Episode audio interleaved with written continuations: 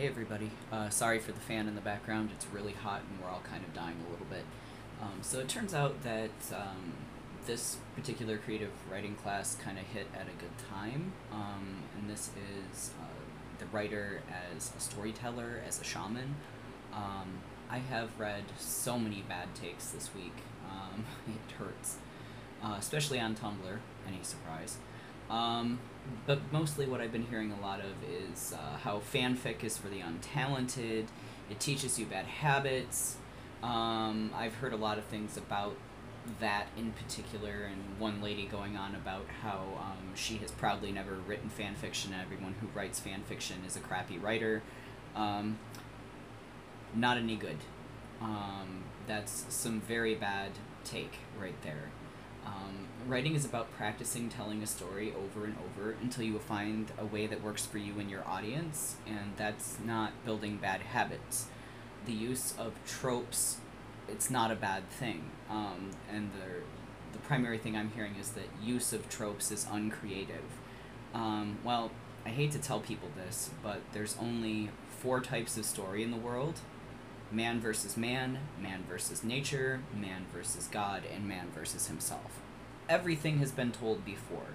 Tropes are something that the bard in you, the storyteller, the shaman, um, it's your own form of personal alchemy and you working out the way the world works. You're a storyteller, you're a writer, that's what you do by nature. So tropes aren't bad at all. Tropes are tropes and they exist because they work. They're writing devices.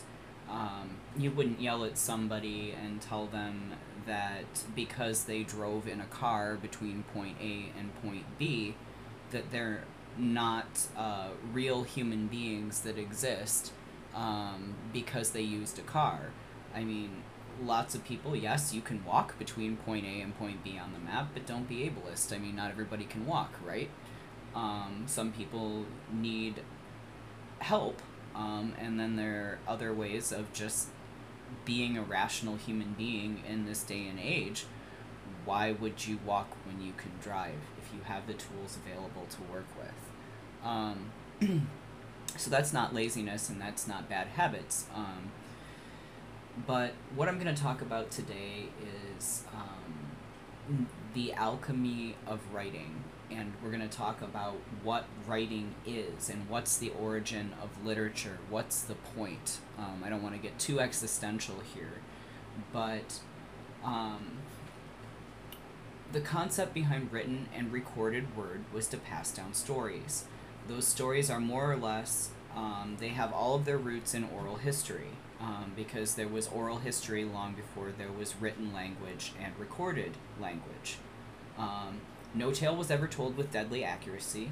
Every shaman or priest or bard told the same stories, but they did it in their own words and with accents over the parts that were important to their view on their life journeys.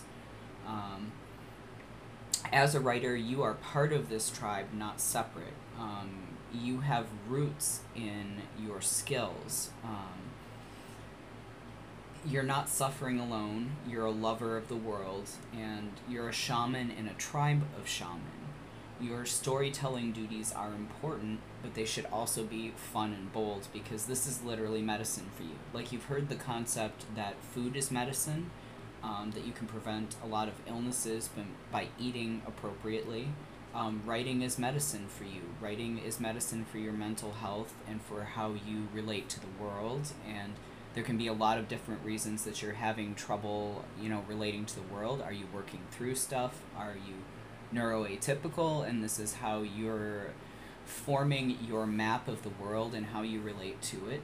Um, all of those are completely valid reasons to write, and if you're writing fan fiction and you're telling those stories and you're using that medicine to heal yourself or to better yourself or even to comfort yourself, um, there's nothing wrong with that. Um, obviously, you know, I think that there's this big issue with people who think that you have to be published to be good, and generally speaking, it's been my experience that it's the other way around, that the published stuff ends up being a lot of tripe, and the really truly good and talented things that I have read have been self-published or have been fan fiction. Um, and the reason those things are very good, and that's threatening to people who are published, is that A, you're doing something for free when they're trying to make money off of it, and B, you've practiced fearlessly for hours, and you've learned how to work an audience, and you know how tropes work, and you know how language works, and you know how storytelling works. Um, and a lot of people who are published aren't technically that good or that interesting. Um, and so I just, I want to tell you that just because you're not published doesn't mean that you're not a writer. I'm not sure where that came from. I think that's really a very capitalistic concept, um, that if you can't make money off of it, then you must not be good at it, and that's not necessarily the case. Um, the world is starving for what you have. Write a fan fiction about a coffee shop A U and watch people gobble it up. They're starving for it. And that's not because it's junk food. It's because it meets a need that they have. It's medicine for them, and it's medicine that you have provided. Um, and whether that is, you know, for people who write adult works, you know, there's nothing wrong with it being horny either. I mean, you know, we all need, we need to be able to express ourselves sexually and in ways that help us relate to our sexuality or lack thereof. Um, So, I don't know where this, this concept of taking a whiz on fanfic has come from, or why it's grown so much in the last few weeks, but it's shit. I'm tired of it. You guys are real writers, and I really want to help you um, grow, and I want to give you advice, and I want to give you encouragement above all else, because these people might be loud, but, like, for example, the uh, the person that I am referring to, I've never heard of their writing before, anything that they write, and they are claiming to be a published writer, and not self-published at that. So I guess they can't be all that amazing now, can they? Um, so starting today's class, um, where we're talking basically about shamanism, I want to read to you um, from Writing Down the Bones. This is the book that I really suggest for all fledgling writers. Um, please buy a copy of it. I am just reading you two pages out of the book because I think that it's a really helpful thing to grasp. Um, this is page uh, seventy-seven and seventy-eight. Talk is the exercise ground. Get together with a good friend and tell stories. Tell about the time you had your palm read in Albuquerque, how you sat Zazen in a chicken coop in Arroyo Seco, New Mexico, with your friend Sassafras, how your mother eats cottage cheese and toast every morning. When you tell stories, you want others to listen, so you make the stories colorful. You might exaggerate, even add a few brilliant white lies. And your friends don't care if it's not precise as it was ten years ago. It's now, and they are entranced. A writing friend once said to me when I met him for lunch, "Tell me the best piece of gossip you heard in the last month, and if you don't know any, make it up." Grace Paley, a New York short story writer, said, "It is the responsibility of writers to listen to gossip and pass it on. It is always the way all storytellers learn about life. It is good to talk. Do not be ashamed of it.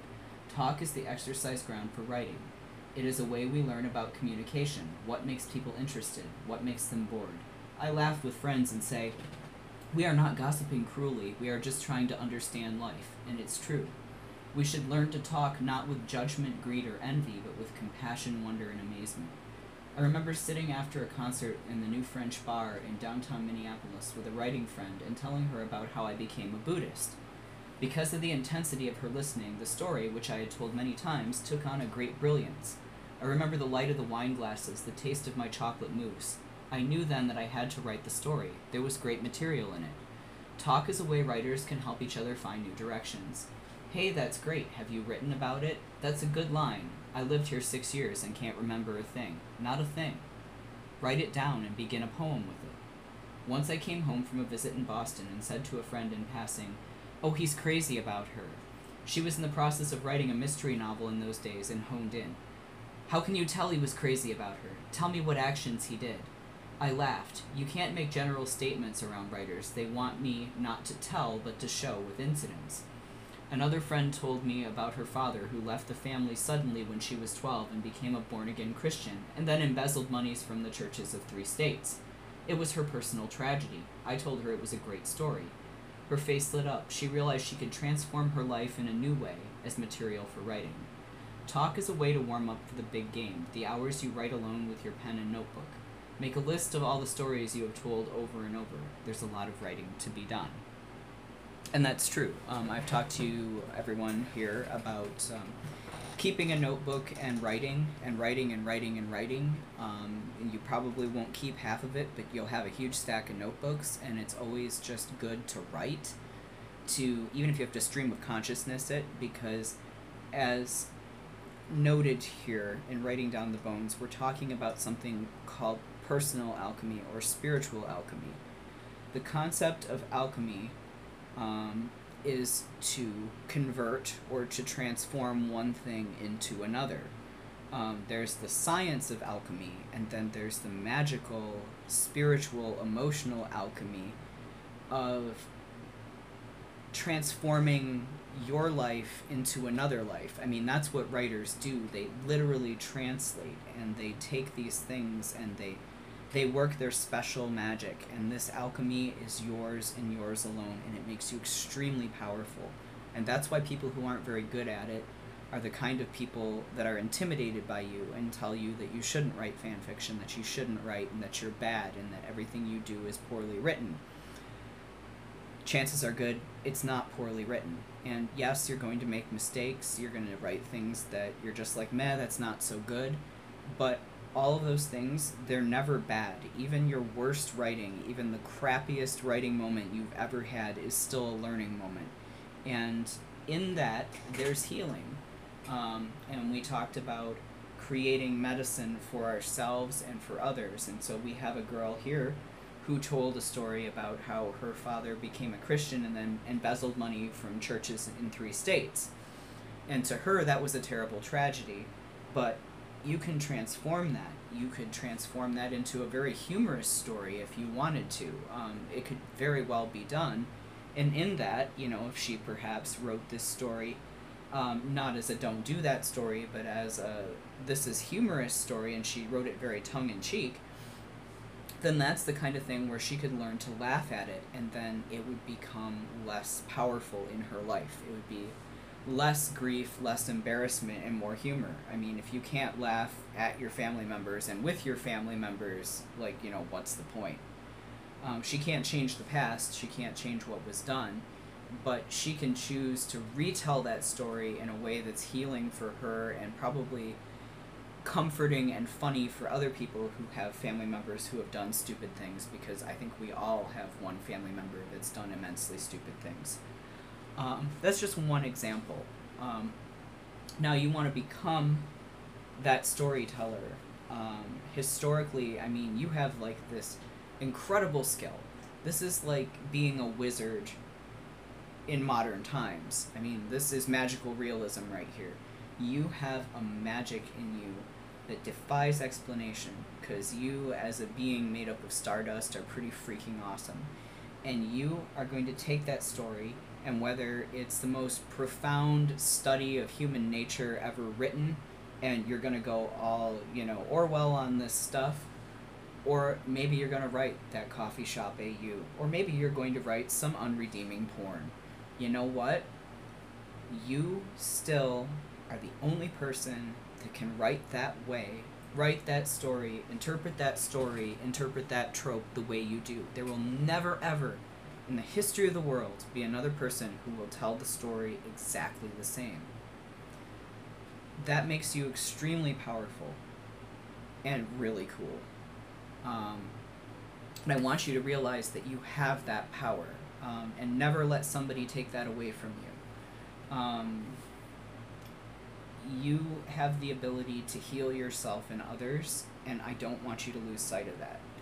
Um, but you know, being heavy over with, um, here's some writing exercises for storytelling. Um, so I will, um, for those who follow me on Patreon, I'll give a link to all of these sites. But there are three things you can do to build skills. People watching, buy old postcards, and peruse old graveyards and phone books. And as writers, you're probably used to, you know, everyone around you is used to you doing pretty weird things. But this is kind of normal. Like, um, if you've ever heard children watching clouds in the sky, oh, that one looks like a buffalo. Oh, that one looks like a butterfly. Um, that one looks like my dad. That one looks like a car or a ship. You've heard it all before, right? And, um, but writing is not too much different. Um, when I was little, I used to sit around with my best friend, and we would sit on the ditch bank of my old house, and we would watch cars go by. Now, I lived in the country, so they went by pretty infrequently, but we'd have just a couple of seconds as that car went by to look at the people in the car, and then I would make up stories about them, what their names were, where they were going, where they had come from, why they were dressed the way they were. Um, I made stories about undercover F B I agents. I made stories about secretly Santa Claus. I, I made up all these stories as a child and shared them with my childhood friends. And honestly, I wish I'd written them down because some of them were really amazing. So really technically, I was already doing number one, which is people watching. Find people in everyday life. Um, I know that we're all masked right now, but going to a coffee shop, um, make up stories about the people you see walking by the window. You know, don't stare at them, just take one quick look, and then make all these assumptions about them and write a story for them. Um, buying old postcards. Um, a friend of mine used to do this all the time for her original fiction. She would go buy old postcards in the antique shops, and um, she would just make up a story based on the picture in front on the front of the uh, postcard, and if there was any writing on the back, she'd always include that note to a loved one or whatever was written on the back. She would include that in her work as well, and um, that was a good jumping off point for her. Um, graveyards and phone books are also a lot of fun. Um, you can make up stories about businesses. I've used that before for, uh, I was writing a detective story a long time ago, and I just kind of perused the phone book for inspiration.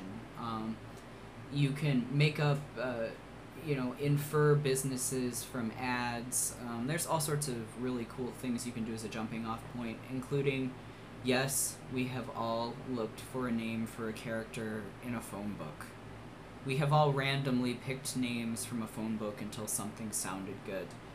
Um, any combination of first, last, and middle names. Um, but they're there. I mean, it's a tool. It's something fun to use. And obviously now online there's name generators and stuff like that. And those are good fun too. Um, and then, of course, graveyards. It's a little more macabre. But, you know, if you're on the side of writing horror, sci-fi, fantasy, things tend to get a little bit dark. There's nothing wrong with, you know, making up stories about the people who have passed away, taking a guess at what they did, where they were from, you know, what their name means. Make up those details. You know, her name was Rose. She played piano for the church every Sunday between two and four p m She got married in May, and her dad was a stockbroker. I don't know Rose. I'm just making this up. Um, but very often there is material in that story that you write. Um, there is a kind of down-to-earth realism, and you could even use that in, like, say, a post-apocalyptic story. Her name is Rose. She plays the piano at the burned-out church every Sunday between two and four p m It's out of tune. Um, but people still sing along. They don't know what the words mean anymore, but they still sing them. Um, you know, things like that. It's just a jumping off point for your creativity. Um, use it as a springboard. And there is a concept of, I'm looking here, um, this is off of a blog called The Right Life. Um, and this is, I'm basically just reading. We're going to talk about a guy named uh, Daniel Coyle. Um, he wrote a book series called The Talent Code, and they're going to talk about something called deep practice. Deep practice feels a bit like exploring a dark and unfamiliar room. You start slowly, you bump into furniture, stop, think, and start again. Slowly, and a little painfully, you explore the space over and over, attending to errors, extending your reach into the room a bit further each time, building a mental map until you can move through it quickly, intuitively. Um, so we're talking about deep reading and writing more, but we're also talking about increasing your abilities as a storyteller. So um, they call it uh, putting in your ten thousand hours. Um, and what that means is that you just do the thing over and over and over again until it's second nature, until it comes to you so quick and so cleanly and so smoothly that when you're storytelling, you can tell the best story ever.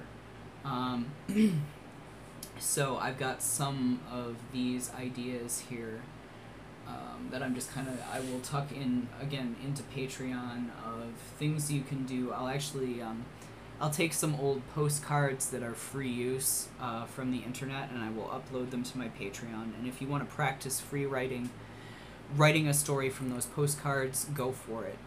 Um, but a long story short, I guess, what I really want to say here is you already, if you're listening to this, you already have those skills as a writer. You already have this alchemy inside of you. You just need to practice it more frequently, because in the end, that is going to be the one greatest strength you have as a writer, is your innate ability as a storyteller, and that will never steer you wrong. It will be the means for coping and healing in a world where things have gone pretty badly wrong and we're all very tired. Um, and that will keep the flame of, you know, your creativity from dying. Never forget that you are magical and you have a gift. And don't let blowhards on Tumblr, who basically are just self-important windbags, tell you otherwise. Anyway, that has been your writing lesson for the day. Thank you so much for listening. Take care of yourself, and never, never, never, never give up, and never stop writing.